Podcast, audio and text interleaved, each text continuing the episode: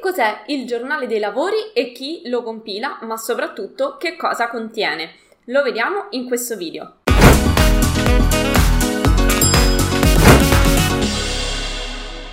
Ciao, sono Giada Capodilupo, architetto e docente titolare del centro di formazione Atar Architettura. Insegno a tutti i progettisti come risparmiare tempo ed essere più produttivi attraverso l'apprendimento di competenze altamente richieste nel mondo del lavoro. Se non l'hai ancora fatto, metti un bel like a questo video ed iscriviti al mio canale per non perdere i prossimi aggiornamenti. In questo video di oggi voglio trattare il giornale dei lavori, un documento utilissimo alla direzione lavori ma che spesso viene sottovalutato. Perché è così importante e che cos'è? È una sorta di diario di quello che accade, una sorta di diario di bordo che raccoglie tutto quello che accade all'interno del cantiere. Quindi, grazie al giornale dei lavori, possiamo sapere quasi ogni giorno Uh, che cosa accade all'interno del cantiere, chi è presente, quali materiali vengono utilizzati e come stanno procedendo le lavorazioni e se c'è qualcosa di importante da segnalare.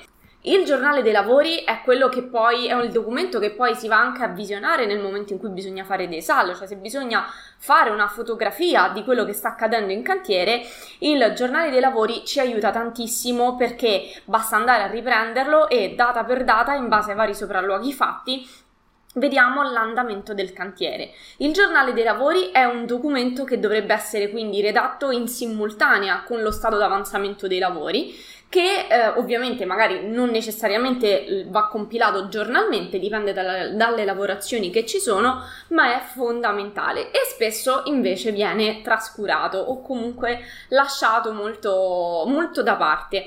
Quando invece poi ti serve qualcosa di sapere, ma quando abbiamo fatto questa, questa lavorazione, quando è successo questa cosa, che giorno era, in che, in che momento, perché c'è stata magari questa interferenza, ok, il giornale dei lavori, se ben compilato, torna veramente utilissimo. Ma vediamo bene a chi spetta farlo e ehm, che cosa contiene. Dunque, il giornale dei lavori viene redatto in primis dal direttore dei lavori o chi per lui, quindi il direttore dei lavori ha questa mansione, ma ciò non vuol dire che non possa delegarla a un suo tecnico aiutante o a chi per lui. Ma affinché il giornale dei, lavori sia completo, che cosa non deve assolutamente mancare?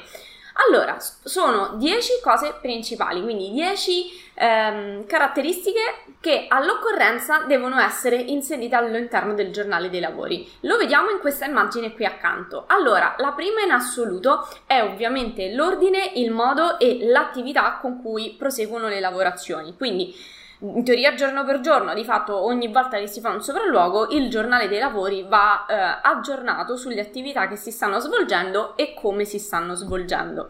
Bisogna anche inserire quali operai, quindi il numero e la qualifica degli operai che sono coinvolti in queste lavorazioni e se ci sono più ovviamente imprese esecutrici, esecutrici specificare qual è l'impresa che sta svolgendo, sta seguendo una determinata lavorazione piuttosto che un'altra. Ovviamente ci possono essere um, delle concomitanze, no? delle compresenze di più imprese che svolgono attività diverse in punti diversi dello stesso cantiere.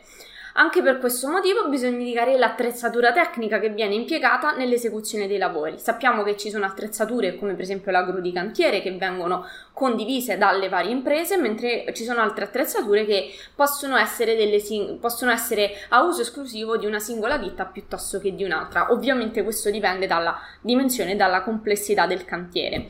Un'ottima cosa che sarebbe utile anche inserire all'interno del giornale dei lavori sono la quantità, l'aggiornamento delle quantità delle, um, dell'elenco delle provviste forniti dall'esecutore. E non parliamo chiaramente delle provviste della dispensa, ma dei materiali che vengono tenuti da parte per poi essere usati nelle lavorazioni successive. Questa cosa è eh, importante nel momento in cui, generalmente importante, ma in particolare quando prevediamo delle lavorazioni in periodi eh, dove magari non c'è disponibilità di fornitori, come potrebbe essere per esempio il mese di agosto, dove sappiamo benissimo che è ben difficile mandare avanti un cantiere se non è fatto appunto provviste prima di materiali, perché tanti fornitori vanno in ferie e non ci stanno santi che tengono è difficile che, soprattutto nei 15 giorni a cavallo di Ferragosto, che ci sia qualche fornitore disponibile a scaricarti del materiale in cantiere. Quindi sarebbe bene, proprio a tal proposito, per non parlare poi magari invece di momenti in cui, per esempio, in eh, cantieri, invece al contrario in inverno, dove ci sono cantieri dove,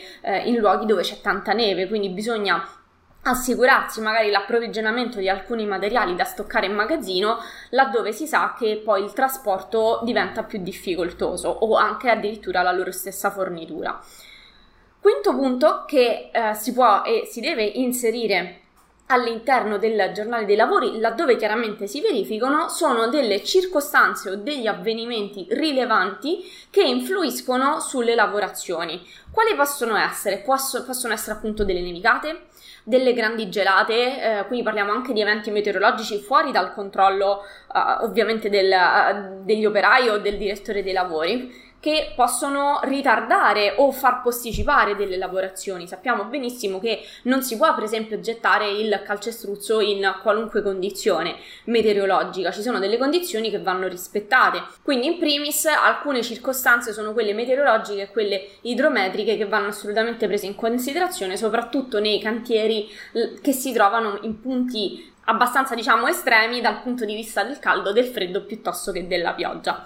Altra cosa che è utile inserire all'interno del giornale dei lavori, siamo alla numero 6 e sono le disposizioni di servizio e gli ordini di servizio del RUP, responsabile unico del procedimento e del direttore dei lavori. Quindi laddove il RUP o il direttore dei lavori eh, diano delle dis- disposizioni, delle cose da fare perché magari notano che c'è qualcosa che non va o semplicemente che qualcosa ancora non, sia, stato svolto come doveva essere svolto, queste disposizioni vanno annotate anche nel, um, nel giornale dei lavori, sempre per uh, tenere nota, proprio una sorta di diario di bordo che uh, ci dice che cosa sta accadendo nel cantiere e um, per chi, per come, gli attori, quindi chi c'è, chi non c'è e i materiali.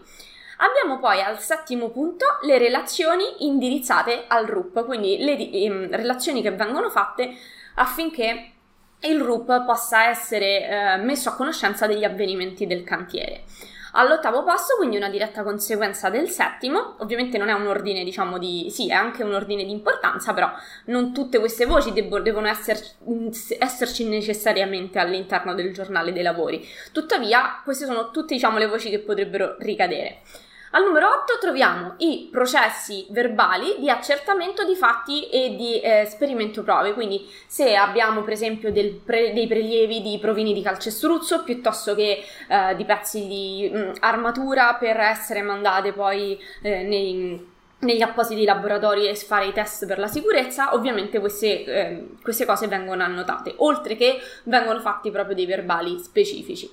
Al nono posto, all'interno delle cose da inserire nel giornale dei lavori, troviamo anche tutte quelle, le contestazioni, le sospensioni e le eventuali riprese dei lavori. Sarebbe bellissimo pensare che in un cantiere fila tutto liscio senza nessun intoppo, ma purtroppo non è eh, sempre così.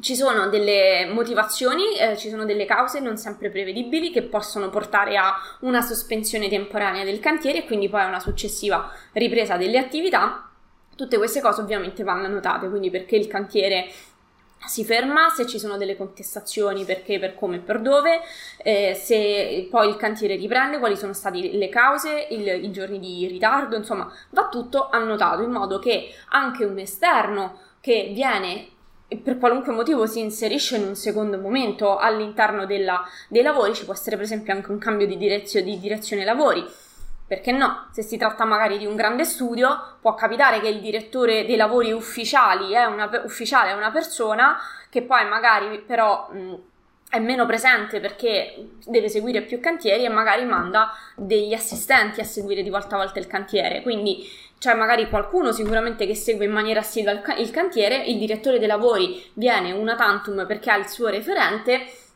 e deve essere immediatamente aggiornato su quello che sta accadendo. Il giornale dei lavori è un ottimo modo per tenere il passo di quello che accade in cantiere senza perdere nulla, senza lasciare nulla, diciamo, alla memoria. Ecco che poi spesso ci si, ci si scorda delle cose e si ricorda solo quello che magari si fa più comodo. Infine, al decimo posto nel giornale dei lavori troviamo tutte le varianti che possono essere apportate al progetto, le modifiche e quindi di conseguenza anche i prezzi aggiuntivi per sostenere le varianti che appunto portano una deviazione rispetto al flusso dei lavori che si era comunemente uh, previsto. Quindi facciamo un riepilogo veloce. Il giornale dei lavori spetta al, in primis al direttore dei lavori o a chi per lui viene delegato. Quindi il direttore dei lavori può um, fare in primis il giornale dei lavori oppure delegare a un suo assistente questo compito.